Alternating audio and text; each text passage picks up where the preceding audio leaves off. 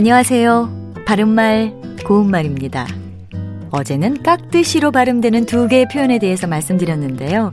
이 두 표현의 차이는 첫 음절의 받침을 기억으로 쓰느냐, 쌍기억으로 하는 애였습니다. 자, 오늘도 이와 비슷한 형태의 표현에 대해서 말씀드립니다. 배움에는 나이가 없다는 말을 종종 듣습니다.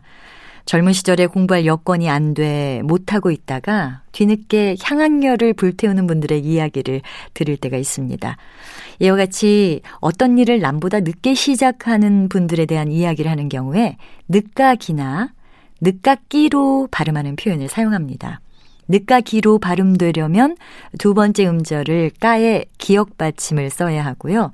늦가끼로 발음되려면 까에 쌍기억 받침을 써야 합니다. 자, 그렇다면 이 경우에 맞는 표현은 어느 것일까요? 나이가 많이 들어서 어떤 일을 시작한 사람을 뜻하는 표현은 가에 쌍기역 받침을 쓰는 늦깎이가 맞습니다. 그는 마흔의 딸을 얻어서 늦깎이 아빠가 됐다. 이렇게 말할 수 있습니다. 늦깎이라는 말에는 나이가 많이 들어서 승려가 된 사람이라는 뜻도 있으니까요.